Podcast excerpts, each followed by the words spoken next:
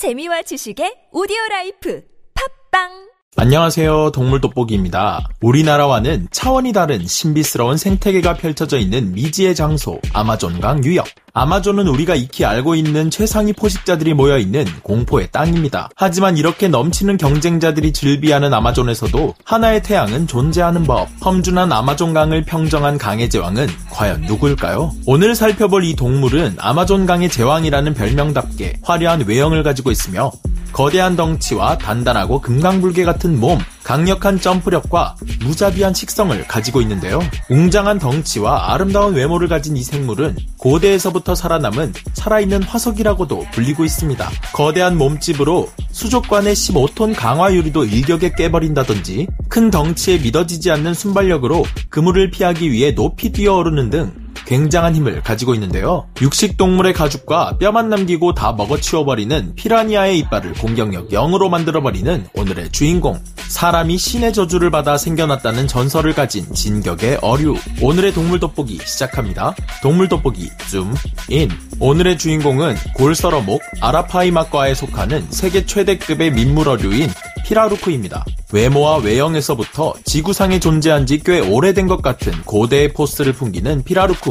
피라루쿠는 아로아나, 민물나비고기 등과 함께 무려 약 2억 년 전에서 1억 4,500만 년 전인 중생대 쥐라기 후기 시절, 어쩌면 그보다 더 일찍 출현했을 수 있는 존재들이라고 하는데요. 알로사우루스나 스테고사우루스 같은 공룡들과 함께 동기인 피라루쿠가 수억 년의 세월을 버티며 오늘날 우리와도 함께 살아가고 있는 것이죠. 역시 오랜 세월 견뎌온 조상님들답게 이들은 골썰어라는 독특한 특징을 가지고 있는데요. 뼈가 있는 혀라는 뜻으로 골썰어목에 속하는 물고기들은 잘 발달된 이빨 모양의 혓뼈가 입천장에서 목구멍 쪽으로 나와 있어 이 혀를 이용해 먹잇감을 붙잡아 사냥한다고 합니다. 피라루쿠는 아마존 현지에 있는 피라라는 이름의 붉은 열매와 현지어로 물고기를 뜻하는 루쿠가 합쳐져 붉은 열매 물고기라는 뜻을 가지고 있는데요. 이름에 걸맞게 피라루쿠의 비늘과 지느러미 부위에서는 왠지 만지지 말라고 경고하는 듯하지만 사람을 홀리는 오묘한 붉은빛이 돕니다. 하지만 이들의 덩치를 본다면 다가가고 싶은 마음은 뚝 떨어질 겁니다. 기록에 따르면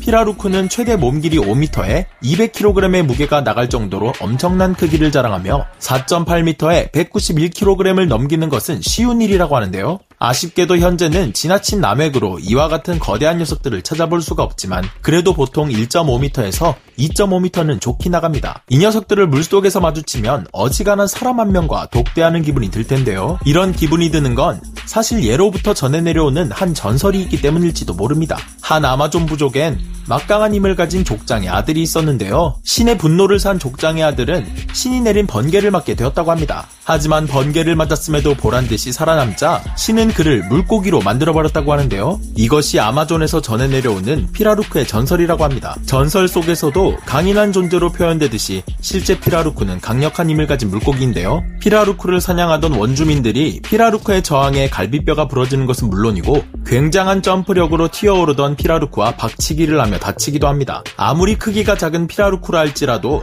위기 상황이 닥치면 사람이 타고 있는 배조차 뒤집어버리는 막강한 힘을 보여준다고 하는데요. 또 한 가지 눈에 띄는 점은 타고난 신체의 엄청난 방어력입니다. 피라루쿠는 무지막지한 신체의 내구도를 가지고 있는데요. 피라루쿠의 비늘은 바깥쪽과 안쪽이 각각 다른 성질을 가지고 있어 높은 방어력을 가지면서도 가벼움과 유연함을 겸비하고 있습니다. 비늘 바깥쪽은 광물화되어 지극히 단단한 경도를 자랑하며 안쪽은 질기면서도 부드러운 성질을 가졌는데요. 이런 피라루쿠의 비늘은 마치 미스릴 갑옷을 연상시킵니다. 실제 연구에 따르면 피라루쿠의 비늘은 일종의 방탄복과 비슷한 구조라고 하는데요. 이 방탄복은 비늘의 내 외부층이 서로 합쳐져 응집력 있는 방어막을 형성하며 콜라겐에 의해 원자 규모로 결합되어져 있습니다. 방탄복을 만들어 입고 다니는 사람은 움직임에 어느 정도 제한을 받습니다. 하지만 몸 자체가 방탄복인 피라루쿠는 몸의 유연성과 이동성을 저해하지 않으면서도 훨씬 튼튼하고 가벼운 고성능 방탄복을 입은 것과도 같은 건데요. 이런 사기템을 장착하고 있으니 제 아무리 날카로운 이빨을 가진 피라니아들이라 할지라도 피라루쿠에게 저항할 수는 없다고 합니다. 인간의 욕심은 끝이 없고 똑같은 실수를 반복한다고 하죠. 매력적인 동물을 보면 소유하고 싶어 안달나는 게 인간들의 심리. 특히 피라루쿠는 각 개체마다 다른 크기와 다채로움을 가지고 있어 관상어로 인기가 많으며 한국에서도 그리 어렵지 않게 찾아볼 수 있는데요. 최대 사이즈의 민물킹이라는 별명과 생각보다 저렴한 가격은 사람들로 하여금 섣부른 소유욕을 불러일으키기 충분합니다. 하지만 이 녀석을 조금 큰 어항에 키우면 되겠지? 하고 덤벼들었다간 큰 어항이 아니라 수족관을 운영해야 될 상황을 맞이할 겁니다. 우선 몸집이 기본 3m가량 자랄 것이라고 가정했을 때 그 배가 되는 어항을 찾아야 하는 것은 물론이고요. 이들이 치어를 벗어나는 순간 내가 왜 이것을 키운다고 했을까 하는 생각이 들게 될 겁니다. 이들의 그물을 뛰어넘고 배를 뒤집을 정도의 위력을 가진 점프력은 15톤의 강화 유리로 만들어진 수족관 벽마저 깨버리는 힘을 가졌는데 일반 유리로 된 어항 따위야 식은 죽 먹기입니다. 피라루쿠를 키우기 위해서는 영화 메가로돈에서 메갈로돈조차 물어뜯지 못했던 아크릴 수조가 필수인데요. 아크릴 수조는 흠집도 잘 나고 비용 역시 엄청나게 들기 때문에 웬만한 아쿠아리움이나 코엑스에서도 그 비용을 감당하기가 쉽지 않은 것이 문제라고 합니다. 심지어 이들은 15분마다 한 번씩 호흡을 해주지 않으면 익사를 하기 때문에 물 밖으로 머리를 내밀어 숨을 쉴 공간을 잘 마련해줘야 하는데요. 생각보다 겁이 많고 성격도 유약한 편이기에 세심한 관리를 해주지 않으면 쉽게 폐사하고 맙니다. 폐사를 피해 무럭무럭 성장한다 해도 엄청난 먹이 섭취량과 빠른 성장 속도를 일반 가정에서는 감당하지 못한다고 하는데요. 이런 피라루쿠 감당할 자신 있으신가요? 자신이 없다면 영상으로 피라루쿠를 즐기는 게 가장 현명한 선택일 것입니다. 앞서 언급한 것처럼 5m 가까이 자라나던 이들은 지나친 남획으로 인해 거대 사이즈는커녕 2.5m 이상의 개체들도 찾아보기 쉽지 않다고 하는데요. 현지 어민들은 때론 과거에 거대 피라루쿠를 잡던 때를 회상한다고 합니다. 피라루쿠 한 마리만 잡아도 마을 하나가 잔치를 벌이기도 하며 비늘을 이용해 가방 등의 공산품을 만들어 사용하기도 했다는데요. 이런 피라루쿠를 이용해 만든 가방이라면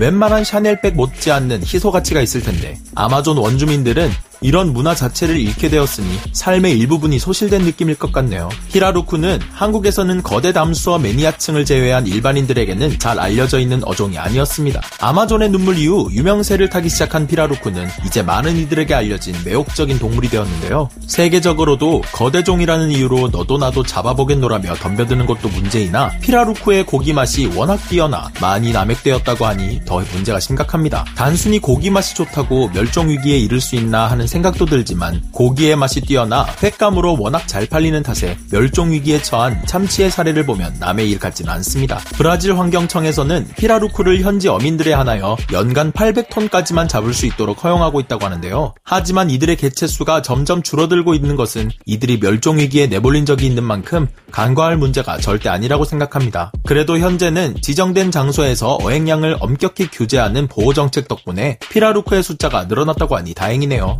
피라루쿠의 활용이 높아짐에 따라 이들을 양식해서라도 개체수를 확보하기 위한 노력들이 많이 이루어졌습니다. 하지만 거대하게 자라는 자연산 피라루쿠와 달리 사료를 아무리 많이 주어도 양식된 피라루쿠는 일정 크기 한도를 넘어서지 못한다고 하는데요. 넓고 자유로운 아마존강에서 서식하던 피라루쿠에게 사육장이라는 한정된 공간에서의 삶을 살도록 한 것이 이들의 성장을 멈추게 한 원인일까요? 한편으로는 피라루쿠들이 스스로 성장을 퇴화시켜 자신들의 상품 가치를 떨어뜨리려는 것일까 하는 생각이 들기도 하네요. 오늘은 신의 축복으로 태어난 듯한 아마존의 신비로운 생물 피라루쿠에 대해 이야기해봤는데요. 저도 늦은 나이에 처음 가본 아쿠아리움에서 피라루쿠를 만나보았습니다. 그 강렬한 첫 만남의 기억이 아직도 생생한데요. 특유의 자태가 빚어내는 앤틱함과 고대의 신비로움이 조화를 이루던 피라루쿠.